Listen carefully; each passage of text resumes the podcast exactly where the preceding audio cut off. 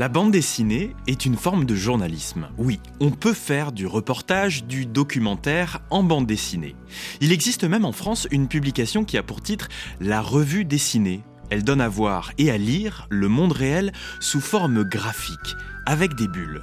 Vous l'aurez compris, aujourd'hui on va parler de BD. Salut, c'est Steven Jambeau, vous écoutez l'atelier des médias de RFI. Pendant 20 minutes à la radio et un peu plus en podcast, je vous propose une rencontre avec un journaliste et écrivain français qui a contribué dernièrement à une bande dessinée intitulée Femme, vie, liberté sous la direction de Marjane Satrapi, une artiste franco-iranienne reconnue. Jean-Pierre Perrin a longtemps été grand reporter au quotidien français Libération. Aujourd'hui indépendant, il continue de porter son regard sur ce qu'il appelle l'Orient compliqué, comme d'autres avant lui, et développe ses talents de romancier. Mi-octobre, il était au prix Bayeux Calvados Normandie des correspondants de guerre. Pour l'atelier des médias, Raphaël Kraft lui a tendu son micro et a commencé par lui demander de raconter l'origine de cette bande dessinée collective, Femme, Vie, Liberté, consacrée au mouvement féministe en Iran.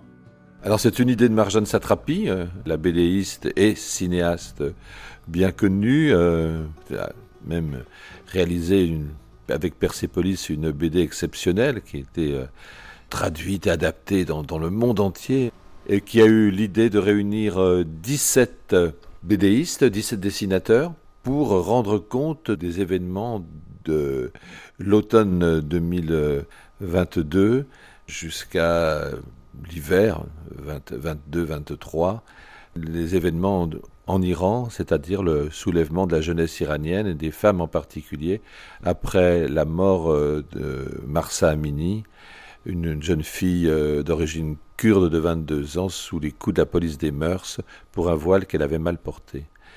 Et donc elle a réuni ces 17 dessinateurs et puis, euh, il lui fallait des scénaristes, des histoires, et avec Farid Waïd, nous avons euh, écrit ces histoires qui sont toutes inspirées de la réalité, qui sont toutes des histoires vraies, et qui relatent les différents événements, c'est-à-dire aussi bien les manifestations de la jeunesse iranienne, l'histoire de la victime Marsa, ce qui se passe dans les prisons, les exécutions de l'hiver, et puis un petit peu de parler de la société iranienne, de parler par exemple de la censure, de parler euh, combien c'est difficile pour une, une jeune femme aujourd'hui qui veut vivre libre, c'est-à-dire sans mari, sans enfant, euh, un peu comme elle veut, un peu comme euh, on peut vivre dans un pays européen, combien c'est difficile pour elle? Jean-Pierre Perrin, vous, vous connaissez l'Iran. Est-ce que vous pouvez peut-être, avant de parler plus précisément de ce livre, nous rappeler le contexte du, 16 septembre 2022, le jour où Marsa Amini a été euh, assassiné par la police euh, Oui, alors d'abord, euh, cette jeune fille se trouvait à Téhéran en visite avec sa famille. Elle est arrêtée parce que son voile était mal porté. Elle va être emmenée et après, bon, point d'interrogation sur ce qui s'est passé. Toujours est-il qu'elle entre dans le coma et que deux jours après, elle meurt. Et c'est grâce à deux journalistes euh, iraniennes qu'on va apprendre cette histoire, deux journalistes qui sont aujourd'hui arrêtés et emprisonnés et qui vont euh, travailler sur cette histoire, essayer de savoir ce qui s'est passé. Et ce sont elles qui vont révéler au monde euh, l'histoire de, cette jeune kurde de 22 ans. Et donc, euh, évidemment, la BD parle d'elles parce que elles ont été extrêmement courageuses et puis elles ont extrêmement bien travaillé.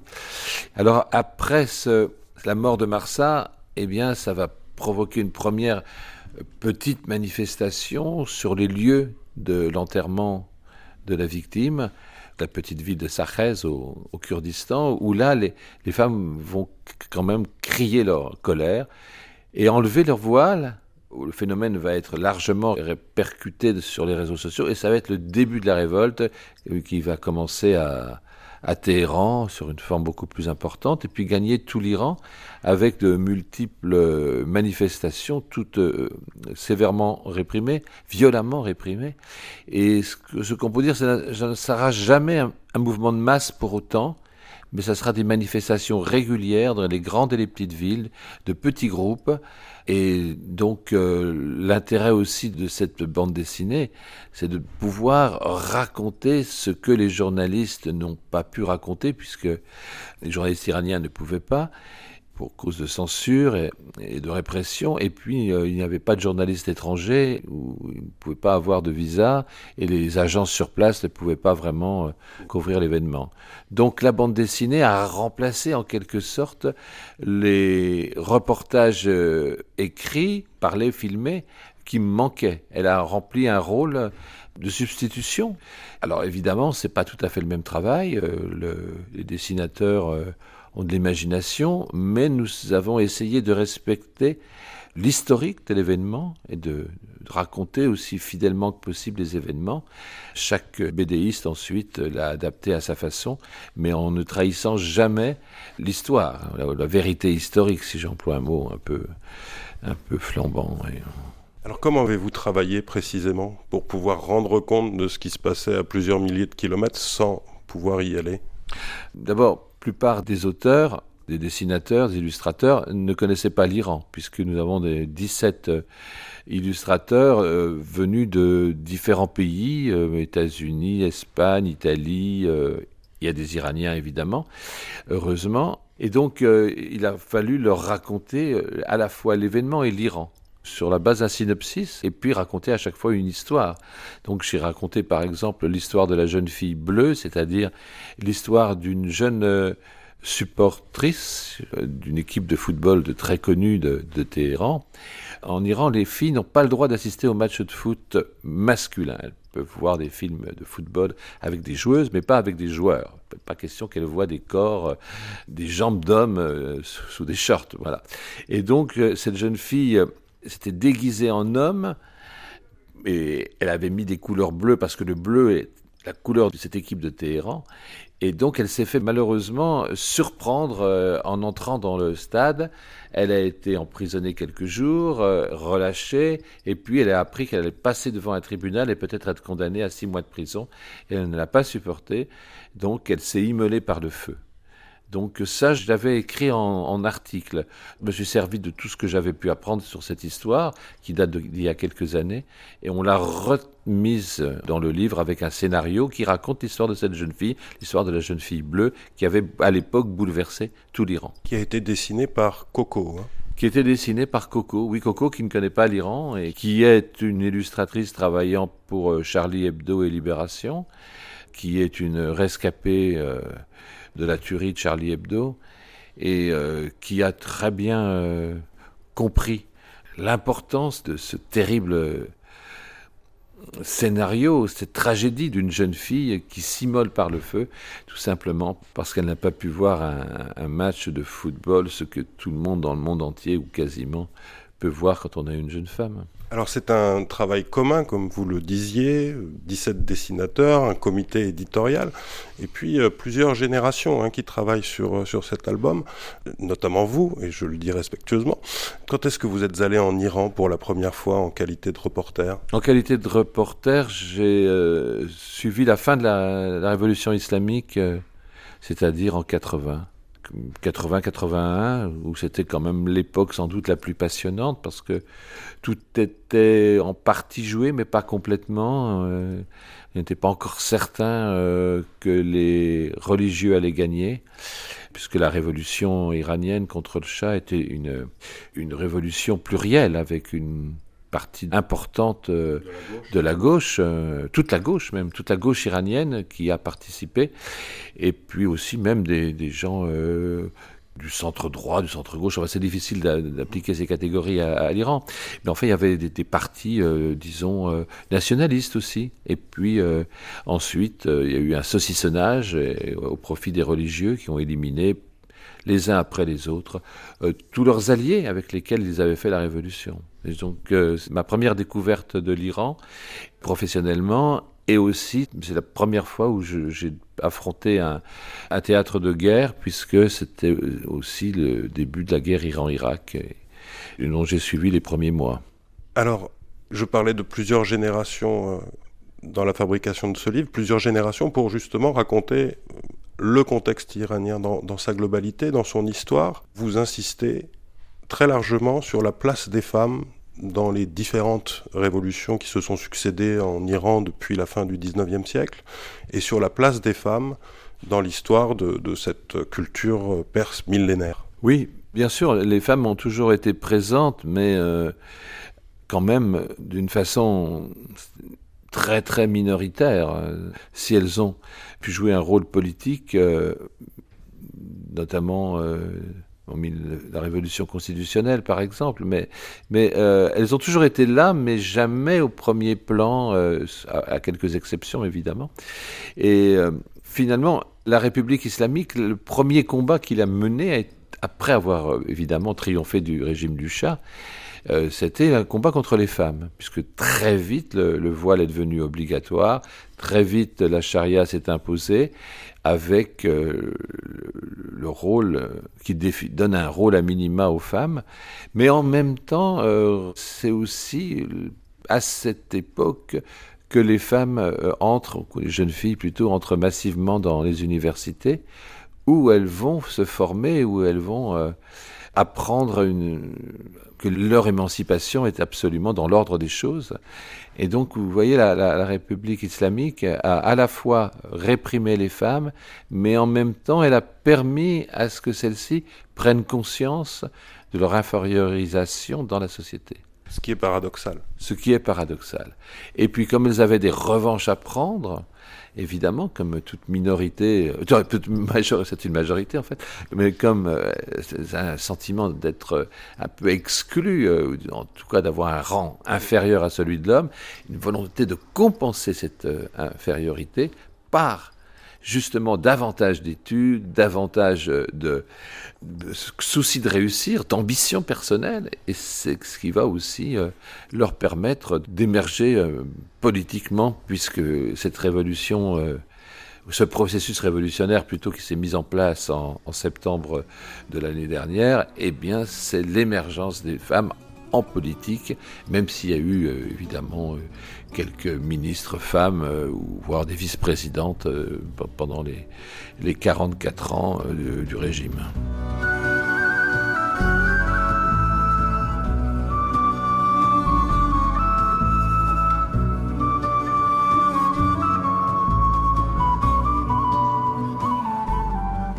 Sommes avec Jean-Pierre Perrin, journaliste, co-scénariste de la bande dessinée Femme, Vie, Liberté, consacrée au mouvement féministe en Iran.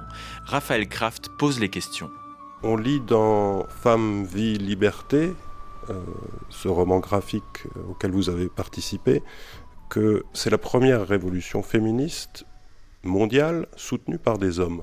Oui, c'est ce qui nous semble. Euh, alors, moi, j'emploierais pas le mot révolution, mais le mot processus révolutionnaire, puisque tant que le régime est là, il n'y a pas de révolution. Et puis, une révolution, ce n'est pas seulement faire tomber un, un guide suprême, un roi ou un président, c'est faire tomber tout un système.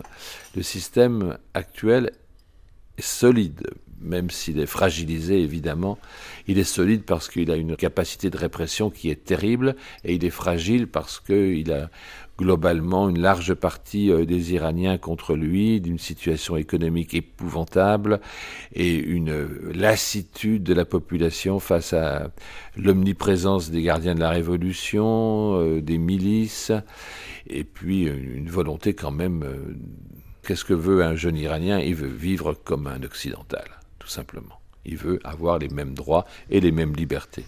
Et effectivement, euh, très vite, le slogan Femme, vie, liberté, vous voyez, met femme en tête du slogan.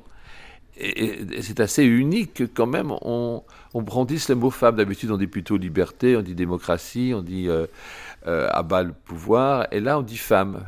Et dans ces manifestations, les hommes, non seulement ont toute leur place, mais constituent sans doute la majorité des manifestants. Et ce sont eux qui, euh, six hommes qui ont été exécutés euh, pendant l'hiver euh, 2022-2023. Alors justement, il y a, il y a un chapitre graphique, hein, la naissance d'un slogan. Femme, vie, liberté, ça vient d'où? Du Kurdistan turc. D'abord, il a été lancé lors d'une réunion euh, d'une association féminine kurde de Turquie. Et ensuite, il est passé effectivement au Rojava, c'est-à-dire euh, au Kurdistan syrien. Et puis, de façon un peu magique, il est arrivé en Iran, on ne sait pas trop comment. Et donc, euh, les Iraniens seraient sans doute surpris d'apprendre, une large partie d'entre eux, que ce slogan finalement vient du Kurdistan turc. Mais, mais c'est, euh, d'après, d'après les recherches que j'ai faites, c'est, avéré, euh, on a à peu près la date, etc., il y a déjà quelques années. Et puis le voilà qui surgit à nouveau. il y a un côté un peu magique dans la naissance de ce slogan. Et tout de suite, il est devenu emblématique. Voilà. Parce que femme, évidemment, puisque c'était la condition de la femme et la, mort d'une femme qui est à l'origine, euh, vit, parce que finalement, euh, la, la, révolution islamique est essentiellement tourné vers la mort. La valorisation du martyr à l'extrême, euh, le fait qu'on nous sommes euh, sur Terre euh, justement pour préparer l'avènement du Messie qui viendra lorsque la Terre sera couverte, baignera dans le sang, toute une martyrologie qui est poussée à l'extrême, qui est propre donc au schisme et utilisée par le schisme politique, et donc ils vont à l'encontre de, de tout ça. Et puis euh, la liberté, évidemment, puis c'est ce, dont les, Iraniens rêvent. La mort, à laquelle vous consacrez un, chapitre entier qui s'appelle Le dialogue des morts, que vous avez coécrit, euh, qui se passe dans le grand cimetière des, martyrs de Téhéran. Oui, alors le grand cimetière, de, pas seulement des martyrs, mais dans le carré des martyrs, si vous voulez, du grand cimetière de, de Téhéran, Bebesh Zahra, où sont enterrés à la fois tous ceux qui sont morts pour la révolution islamique, au cours de la révolution islamique, à l'exception des militants de gauche, et puis tous les morts de la guerre Iran-Irak, une guerre qui été euh, terrible, puisqu'il a, fait à peu près du côté iranien 600, 700, 1000 morts, c'est pas exactement.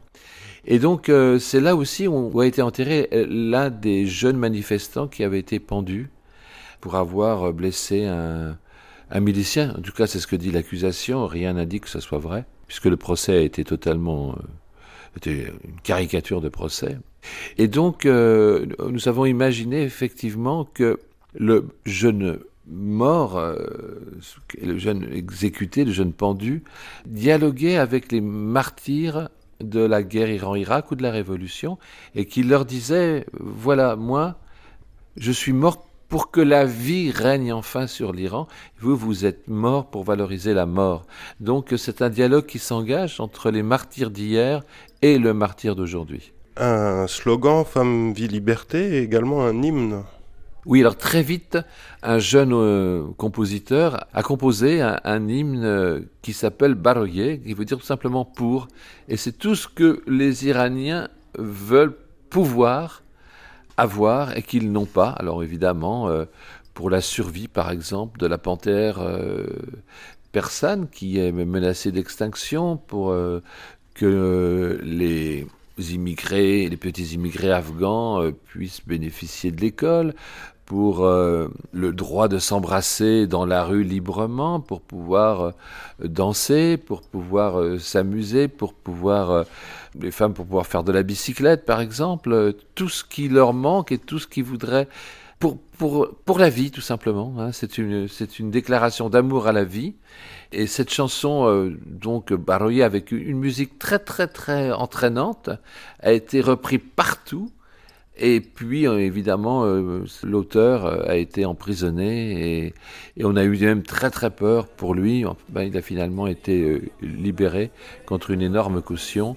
Évidemment, il n'est pas question d'entendre cette chanson euh, à la radio iranienne. Hein. C'est une chanson qu'on entend dans les manifestations essentiellement.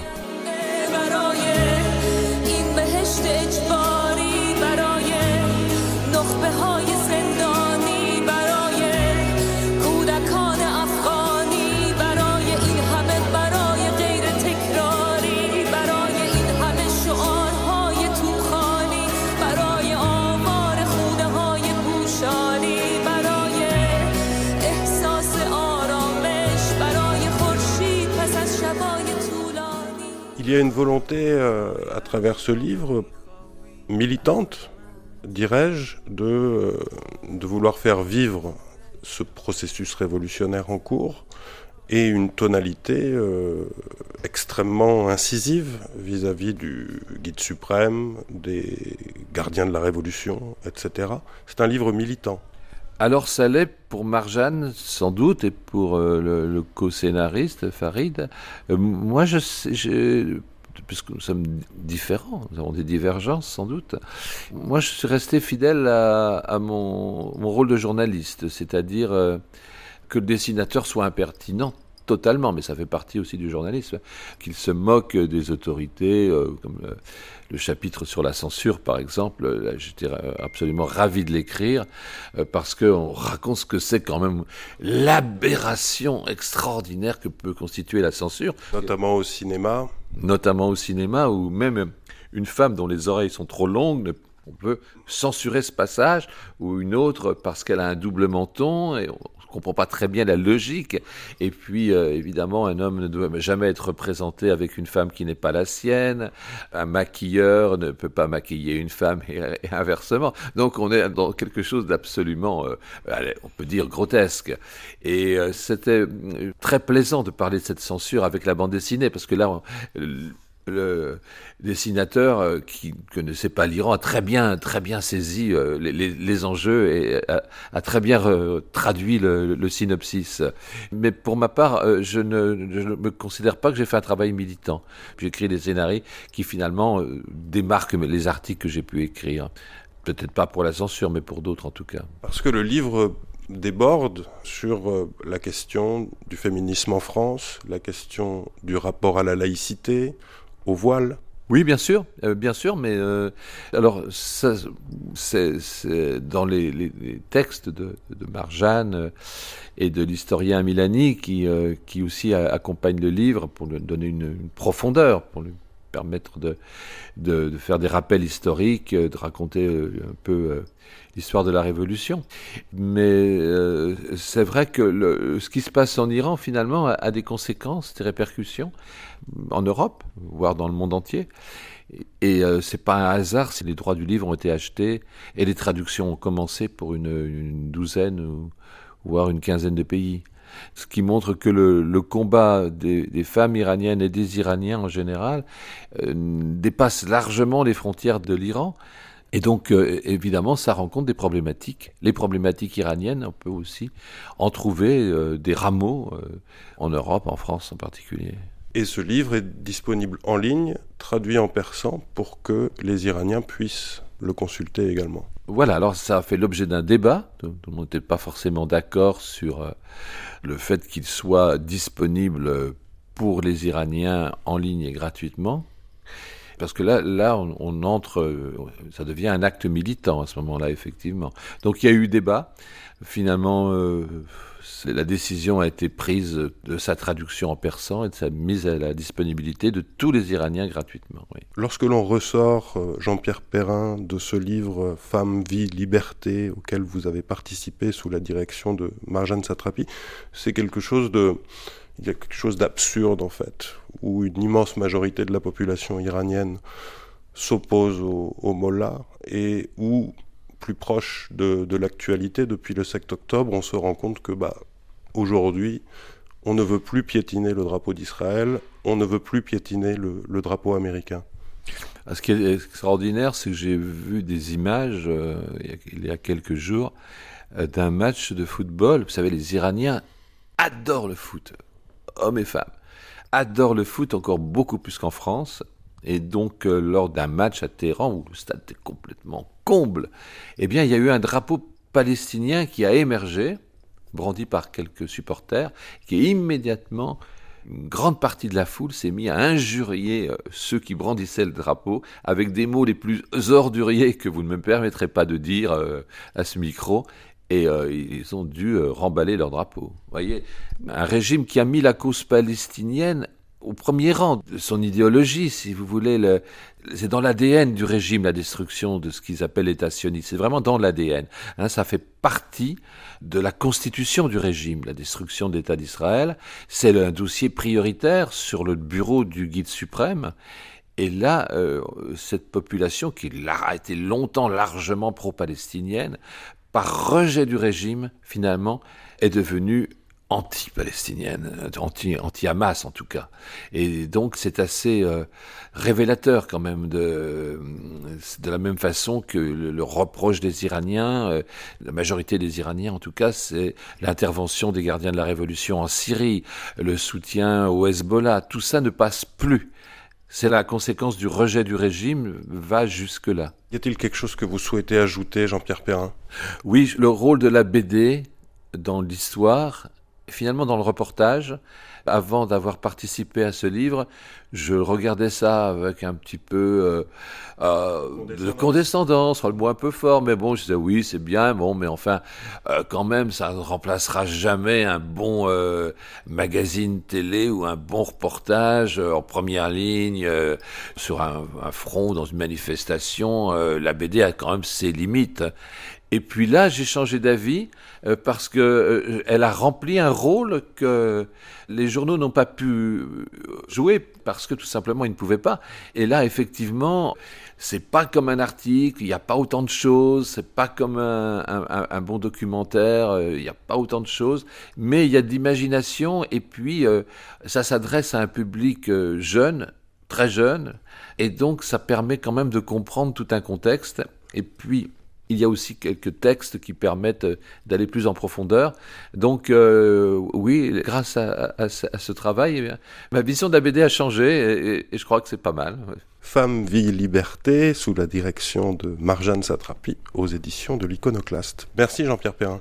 Merci beaucoup à vous. Et merci à Raphaël Kraft qui a mené cet entretien pour l'Atelier des médias. RFI. On va terminer cette émission avec Mondoblog Audio qui fait entendre les voix des blogueurs francophones de RFI. Cette semaine, c'est une rediffusion d'un vocal du blogueur Renaud Dossavi. Ce Togolais trouve tout de même sacrément incongru d'utiliser en Afrique, pour Noël, les références des pays du Nord, à commencer par le Père Noël. C'est exactement ce que l'on fait à Noël? Le nom et les origines de la fête montrent bien que c'est une fête qui ne nous concerne pas, nous, Africains. Le symbole de Noël, c'est ce gros bonhomme blanc venu du pôle Nord, en traîneau et vêtu de costume rouge doublé d'une épaisse fourrure. Eh bien moi, ce Père Noël, il m'énerve. Mais vraiment, il m'énerve. étant donné qu'on est en Afrique, avec 30 degrés à l'ombre, je ne vois pas quelle est la pertinence du Père Noël boréal venu du Grand Nord enneigé. Des champs de neige en Afrique subsaharienne. Sérieux? On a l'air de quoi? Un Père Noël avec ses reines qui essaient de trouver la cheminée de nos maisons c'est qu'elle a ferme. Un village, ni une nuit, on lui jette tous les sorts. Si nous, Africains, sommes vraiment obligés d'intégrer ce mythe européen dans notre univers culturel, euh, autant l'adapter et le mettre à notre sauce. Voilà ce que je propose. Le pépé rouge de Noël, il faut qu'il s'adapte. On va le relooker pour qu'il s'acclimate à notre bain culturel et géographique. Pour commencer, je dégage le pôle Nord et je le remplace par le désert de Sahara. je remplace les rennes par des chameaux un traîneau tiré par des chameaux volants. Est-ce que c'est pas la classe? Hmm? Et on oublie le veston machin tout rouge là, hmm? à remplacer par une belle djellaba ou un joli boubou. Pour les cadeaux, ce sera au pied d'un baobab ou d'un palmier. Et bien sûr, on oublie le gars blanc là. Le Père Noël est noir. Il s'appelle Nukunu Olamide Elolo l'imam, dit Baba Noël. Et voilà, c'est réglé. Voilà comment on se retrouve avec un Baba Noël bien intégré et assimilé. Elle va belle la vie, franchement. Imaginez, imaginez notre Baba Noël africain placardé un peu partout dans les capitales du Nord. Je serais bien content de festoyer avec le gars l'année prochaine. Bon, allez, salutations à toutes et à tous. Et où que vous soyez, joyeux Noël et bonne année. Renaud Dossavi, un de nos mondoblogueurs togolais. Vous pouvez retrouver son billet Et si le Père Noël devenait africain sur son blog Mots et Murmures et sur mondoblog.org. C'est la fin de l'atelier des médias réalisé par David Brockway. Cette émission et les précédentes peuvent être écoutées gratuitement sur les plateformes de podcast de votre choix et notamment sur Pure Radio, l'application de RFI dédiée à nos contenus audio. Pour me contacter, envoyez-moi un mail à l'adresse atelier.rfi.fr. C'est moi qui répond. Pour les deux semaines à venir, ce sont des rediffusions que vous entendrez à la radio et en podcast. Dans la première, je vous emmènerai à Abéché, dans l'est du Tchad, pour découvrir les radios de la ville. Leurs responsables m'ont raconté comment ils travaillent. La seconde sera un entretien avec Caroline Villemin, directrice générale de la Fondation Hirondelle, qui développe des radios dans des pays au contexte compliqué, au Mali, au Burkina Faso, en Centrafrique ou encore au Niger. Je m'appelle Steven Jambeau et je vous dis à très vite pour de nouveaux épisodes de des médias.